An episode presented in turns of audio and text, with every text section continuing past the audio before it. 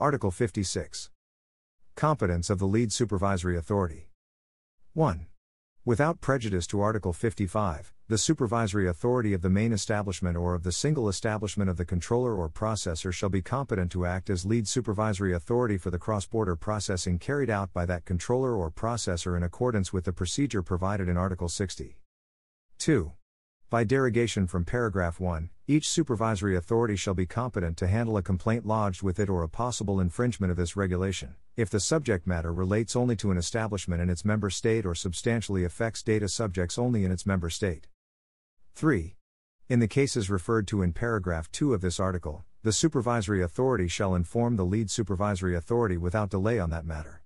Within a period of three weeks after being informed, the lead supervisory authority shall decide whether or not it will handle the case in accordance with the procedure provided in Article 60, taking into account whether or not there is an establishment of the controller or processor in the member state of which the supervisory authority informed it. 4.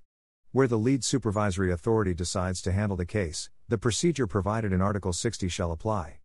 The supervisory authority which informed the lead supervisory authority may submit to the lead supervisory authority a draft for a decision.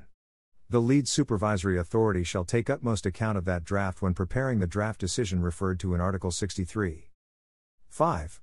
Where the lead supervisory authority decides not to handle the case, the supervisory authority which informed the lead supervisory authority shall handle it according to Articles 61 and 62. 6. The lead supervisory authority shall be the sole interlocutor of the controller or processor for the cross border processing carried out by that controller or processor.